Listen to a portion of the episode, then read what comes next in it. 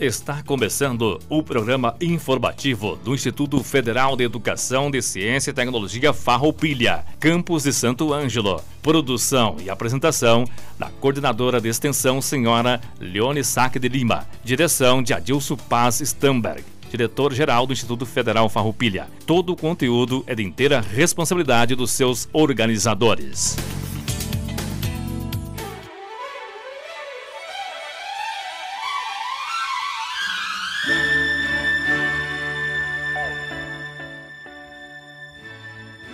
Dia 8 de março, no domingo passado, e os docentes e alunos dos cursos citados ofereceram ao público que passava pela praça sessões de quick massagem, teste de glicose e pressão arterial. Aproveitamos esse momento para parabenizar as mulheres pelo Dia Internacional da Mulher, que foi no dia 8 de março, e comunicar que estão abertas ainda até o dia 13 do 3 as inscrições para a concessão do benefício da alimentação aos estudantes do curso de graduação. Esse é o edital que nós já citamos na semana passada, o edital 22-2020. Para participar desse edital, o aluno deve estar matriculado em curso de graduação do IFAR, comprovar renda familiar bruta mensal igual ou inferior a 1,5 salários mínimos. Maiores informações podem ser adquiridas junto à coordenação da assistência estudantil do campus. É, temos uma honra em parabenizar os novos alunos do curso de licenciatura em computação e comunicar que amanhã, quarta-feira, dia 11 de março, iniciam as aulas desse curso. Queremos desejar boas-vindas a todos. E os candidatos que se inscreveram no processo seletivo simplificado de graduação podem ficar atentos ao site do IFAR Campo Santo Ângelo, que em breve sairá a lista de segunda chamada com os nomes dos próximos classificados. O site é www.iffarroupilha.edu.br. Acompanhe a publicação do edital e contatem o setor da Secretaria Acadêmica do campus para entrega de documentação. Nós temos hoje a companhia da coordenadora do curso técnico em enfermagem, a professora Rita Fernanda, e ela vai falar conosco sobre alguns assuntos de interesse regional, né, e até mundial. Mas para esse início de conversa, nós gostaríamos de conversar um pouquinho com ela sobre o curso técnico em enfermagem, o que esse curso oferece para a comunidade e para os alunos que já estão frequentando o curso. Boa tarde, professora Fernanda, seja bem-vinda. Boa tarde. Primeiramente, eu gostaria de agradecer a oportunidade uh, que estamos tendo para divulgar o curso técnico do Instituto Federal Farroupilha, técnico em enfermagem, uh, pois ainda tem muitas pessoas que não têm o conhecimento desse curso na região e destacamos que ele é o único curso técnico em enfermagem que, da região que é gratuito. Vamos falar um pouquinho, então, o, o, que, que é o técnico em enfermagem, né? Quais são as funções que ele desempenha? O profissional técnico em enfermagem, ele desempenha cuidados que vão desde a atenção básica até os níveis de alta complexidade, tá? Então, assim, ó, é um curso que tem bastante uh, campo para emprego, né? Campo de emprego na região. Uh, ele é tem duração de quatro semestres, ou seja, dois anos. Ele é um curso que acontece uh, noturno. Uh, temos estágios de manhã também, que ocorrem uh, em parceria com o Hospital Santo Ângelo, com a Secretaria Municipal de Saúde. E o, a forma de ingresso é através de sorteio. Né? Então, a pessoa que tiver o interesse em fazer o curso técnico em enfermagem, geralmente no final do ano, uh, lá para outubro, novembro, são, uh, a pessoa se inscreve no, através do site do Instituto Federal Farroupilha e aí vai uh, para o sorteio, né? Então nós temos ao total 30 vagas e, e, é totalmente um curso totalmente gratuito, né? E os nossos alunos egressos aqueles que já se formaram, eles assim, ó, tem uma, eles estão tendo uma ótima oportunidade de trabalho, de trabalhar né, na região. Temos alunos já concursados, então são alunos que têm uma, uma ótima qualidade no ensino, né? Professora, o curso técnico tem algumas diferenças entre ser técnico e ser curso superior em enfermagem. Será que a senhora pode comentar conosco algumas diferenças sobre isso?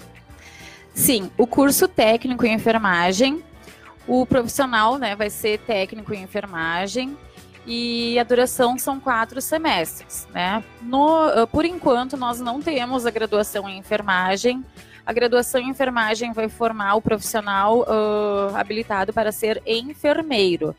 Geralmente, né, o curso tem duração de 9, 10 semestres e o enfermeiro desempenha outras atividades que uh, uh, na área da saúde, né? Então são profissões uh, um pouco diferenciadas, mas que uma vai complementar a outra, né? Uma vai sempre agregar na outra. Obrigada, nós vamos fazer um rápido intervalinho e já voltamos. Você está ouvindo o programa do Instituto Federal Farroupilha Campos de Santo Ângelo. Aqui, na 98.5. Tome banho rápido. Um banho demorado chega a gastar de 95 a 180 litros de água limpa. Banhos de no máximo 5 a 15 minutos economiza água e energia elétrica. Você sabe os sintomas da gripe A? O início da febre é sempre muito alta, 39 graus. Dor de cabeça intensa, calafrios frequentes, cansaço extremo, com alguma dor na garganta, tosse seca e contínua, com dores musculares intensas e com muita ardência nos olhos. Se você está com algum destes sintomas, procure ajuda médica imediatamente. Apoio Rádio com Santo Ângelo, 98,5 FM. Tchau, mosquito. O combate é dever de todos. Que cuidados devo ter ao usar o repelente contra o Aedes aegypti? Ao escolher um repelente, é importante checar se ele é registrado na Anvisa, a Agência Nacional de Vigilância Sanitária, e seguir as orientações do rótulo. Repelentes em spray podem ser aplicados em áreas expostas do corpo e também por cima da roupa. Evite o contato do produto com os olhos e com a boca. A Anvisa afirma que o uso em grávidas e crianças maiores de dois anos é seguro. O ideal é aplicar o repelente primeiro na mão e depois no corpo. Lembre sempre de lavar as mãos com água e sabão depois de passar o produto. Cada fabricante indica em quanto tempo é preciso aplicar o repelente de novo. Quando usar spray ou aerosol em casa, retire pessoas e animais domésticos de perto para evitar intoxicação. Os aparelhos elétricos que utilizam líquidos e pastilhas podem ser usados com pessoas no ambiente. Alguns podem ficar ligados o dia todo. Acesse a página combateaedes.saude.gov.br para saber qual o tipo de repelente mais indicado para você ou ligue para o Disque Saúde número 136. A ligação é de graça. De volta. O programa do Instituto Federal Farroupilha Campos de Santo Ângelo.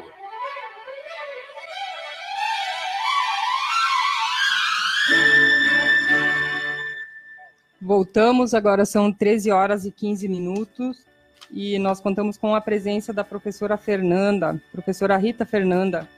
Ela é docente no curso técnico em enfermagem.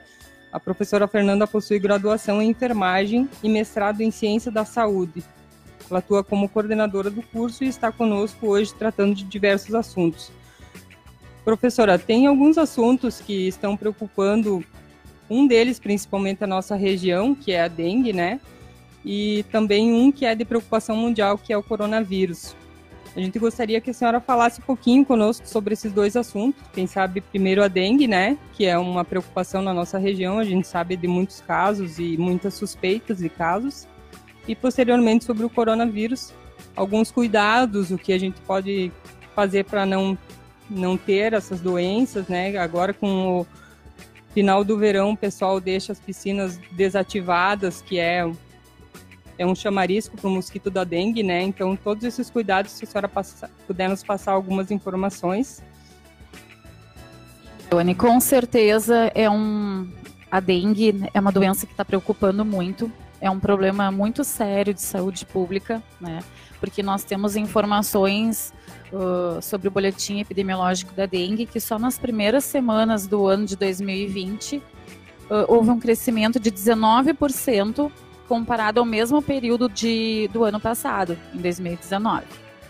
E mesmo uh, o ministro da Saúde, o Mandetta, né, antecipou a campanha de combate à dengue no, uh, logo no final do ano passado, de novembro, ele antecipou para setembro. Por que isso? Porque novembro né, já é um mês chuvoso, um mês quente também, já está iniciando o verão, e assim, né, possibilitando que as pessoas e gestores locais se organizassem mutirões de combate ao mosquito, né, Aedes aegypti, e não esperar depois que o ciclo da doença já estivesse instalado para começar a agir. E a, a, dengue é uma doença que a população também que tem que ter muito cuidado, né? Porque a população tem uma responsabilidade para evitar a dengue Vamos falar um pouquinho então o que, que é a dengue, né? A dengue é uma doença causada por um vírus uh, transmitido de uma pessoa doente para uma pessoa sadia e por meio de um mosquito, né? Então o mosquito ele é o agente que ele faz esse essa transferência do vírus, vamos dizer assim. Ele pica uma pessoa contaminada e aí ele acaba picando uma pessoa sadia e acaba transferindo, né? Ele acaba sendo o vetor esse mosquito, para transmitir, ele deve estar contaminado, né? Então, ele se contamina através de, de uma pessoa já contaminada, é isso? Isto. Esse mosquito, como eu falei, ele serve de vetor, né? Então, ele picando uma pessoa que esteja contaminada, ele acaba picando uma outra pessoa e transferindo o vírus. E os sintomas da dengue, o que preocupa bastante é que eles são muito semelhantes a uma gripe, a um resfriado, porque a pessoa sente um extremo cansaço, uma dor forte nos ossos, nas articulações, náuseas, vômitos, febre alta. E essa febre, de maneira súbita, pode chegar até 40 graus. Dor de cabeça também, dor atrás dos olhos, dores nas costas, e algumas vezes surgem exantemas, que são manchas vermelhas pelo corpo. Então, assim, se a pessoa não tiver esse exantema, né, ela pode confundir simplesmente com um resfriado comum. E essa febre, ela dura cerca de cinco dias e a pessoa vai gradativamente melhorando, né, dos sintomas em torno de 10 dias. Porque como é um vírus, então o que, que a gente tem que uh, tratar? A gente trata primeiro, né, apenas os sintomas, que é a febre, né, e, e a dor. Então, toma um analgésico, um antitérmico, porque não tem remédio específico para a dengue. Infelizmente, ainda não temos. Temos a dengue clássica, que são esses sintomas que eu citei, e uh, temos a dengue hemorrágica, né? Que é uma forma mais grave da doença, e essa dengue hemorrágica é quando a pessoa tem a doença pela, uma, pela segunda ou terceira vez. E no início, os sintomas são geralmente iguais aos sintomas da dengue clássica, né, que, como eu já tinha falado, é a febre súbita, as dores de cabeça, dores pelo corpo, náuseas. A pessoa pode sentir um pouco de tontura também. E após o quinto dia da doença, alguns pacientes eles vão começar a apresentar um sangramento. E esse é o grande problema, né? O grande perigo da, da dengue hemorrágica, esse sangramento que pode levar até um, a um choque. Né? Choque é o que a gente utiliza, né? A gente, essa terminologia, quando uma pessoa perde muito sangue e acaba entrando em choque. E isso é um grande agravante né, da dengue hemorrágica. Esse sangramento ele deriva de vários órgãos e essa forma de dengue ela pode levar rapidamente à morte. Então a gente destaca aqui a importância da pessoa se ela né, sentir qualquer um desses sintomas, como é uma doença que está muito prevalente no nosso, né, no nosso estado, no nosso país, que se a pessoa sentir qualquer desses sintomas e notar essas manchas avermelhadas pelo corpo, ou essa febre de início súbito, que procure um médico, né? Porque o, o, médico é o profissional especializado que vai avaliar a condição do paciente e indicar um tratamento correto. Porque muitas pessoas têm né, uh, o hábito de se automedicar, e isso é uma coisa que às vezes a gente acaba se automedicando, né? É uma coisa que é comum. E, e, e, tem algumas medicações que quem tiver com dengue não pode fazer uso, né? Como é o caso da aspirina, do AS, tá? Então são medicamentos à base de ácido acetil salicílico que a pessoa não deve usar para não piorar o, o, as hemorragias, né? E Esse, esses medicamentos, eles afinam o sangue, né? E provavelmente o sangramento fica mais o fluxo fica mais contínuo, mais forte, o qual o motivo de não poder usar esse tipo de, de medicamento? Isso, a pessoa que está com dengue, ela não deve usar nenhum medicamento à base de ácido acetil salicílico, por quê? Porque ele vai uh, impedir a coagulação sanguínea, tá? E se a dengue é um, já, já, é, já foi avançada, né? Já avançou para uma dengue hemorrágica, vai piorar, né? Vai ajudar a aumentar esse sangramento e levar o choque mais rapidamente. Então vamos falar um pouquinho das características desse mosquito. Ele é um mosquito que ele mede em torno de ele mede menos de um centímetro ele tem a cor café ou às vezes também pretinho. Tem listras brancas pelo corpo, nas patinhas. E o hábito dele é, no, é diurno, né? Diferente do outro mosquito, do mosquito comum, ele tem um hábito diurno. Então ele gosta de, de picar nas primeiras horas da manhã e também à tardinha. Ele evita o sol forte mas isso não quer dizer que ele não possa atacar em momentos, né, em épocas durante o dia que estejam quente, porque ele também pode atacar na sombra, dentro de casa. E muitas vezes o indivíduo acaba não percebendo a picada, porque é uma picada que ela é indolor. Então, ou seja, ela não dói na hora, não coça, e a pessoa acaba não uh, percebendo que foi uh, picada por esse mosquito, né? Esses repelentes que a gente usa é, continuamente, assim, eles funcionam com o mosquito da dengue também ou deveria ser algum tipo de repelente específico para esse mosquito? Eles funcionam, Leone. Então é muito bom assim, ó. Tem várias coisas que a gente tem que orientar a população para como evitar a dengue. E uma das, das coisas, né? Uma das medidas é utilizar os repelentes, principalmente, né, nas crianças. Então, passar o repelente. Essa época ainda é quente, a gente né, passa o repelente, as crianças já estão na, indo para a escola nessa época.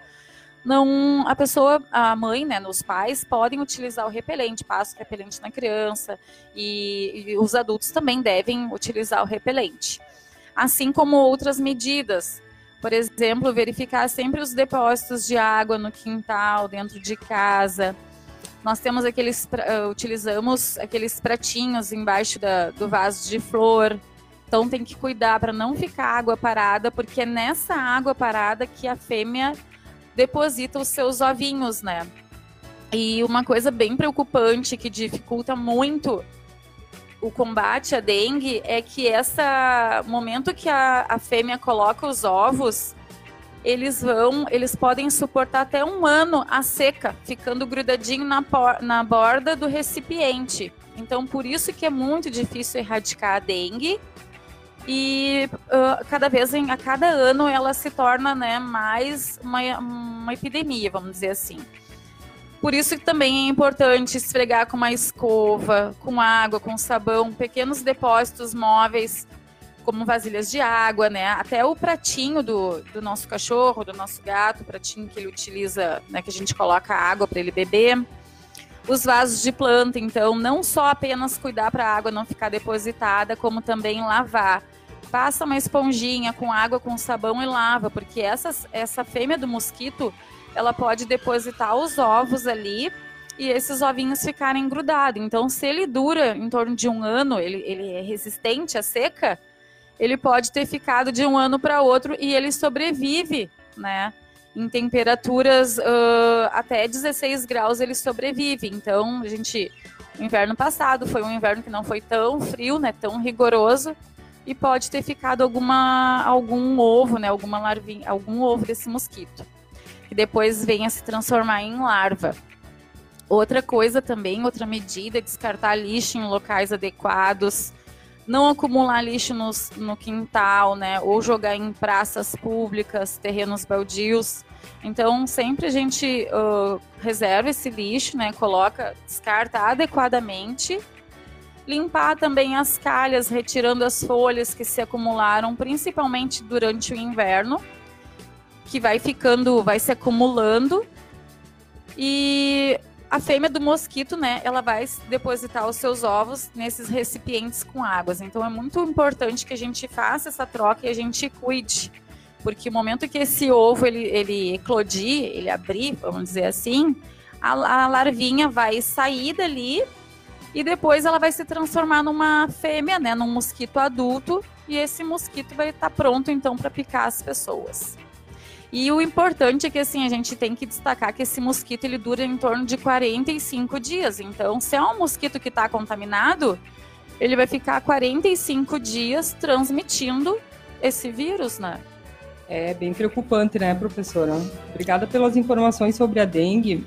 E nós gostaríamos de agradecer ao colega Samuel Miller Forrat pela presença o Samuel que é assistente de laboratório de informática e está atuando agora como assessor de comunicação. E ele, a partir de agora, faz parte do programa aqui, está cuidando da mesa de som, está cuidando do, do computador e está nos auxiliando aqui, né, Samuel? Obrigada pela presença.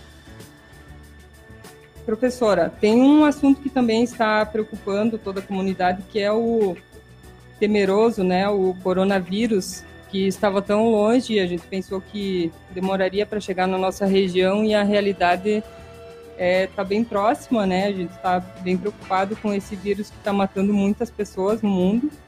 E a gente gostaria de saber se a senhora consegue conversar conosco um pouquinho sobre esse assunto, nos passar algumas informações sobre como é transmitida essa doença e sobre os cuidados que a gente pode tomar para que não se torne uma, uma epidemia na nossa região. Com certeza, Leone. O coronavírus, né? Ele, uh, nós temíamos muito que ele chegasse ao Brasil e ele chegou. E cada dia que a gente assiste aos noticiários aumenta, né, mais ainda o número de casos.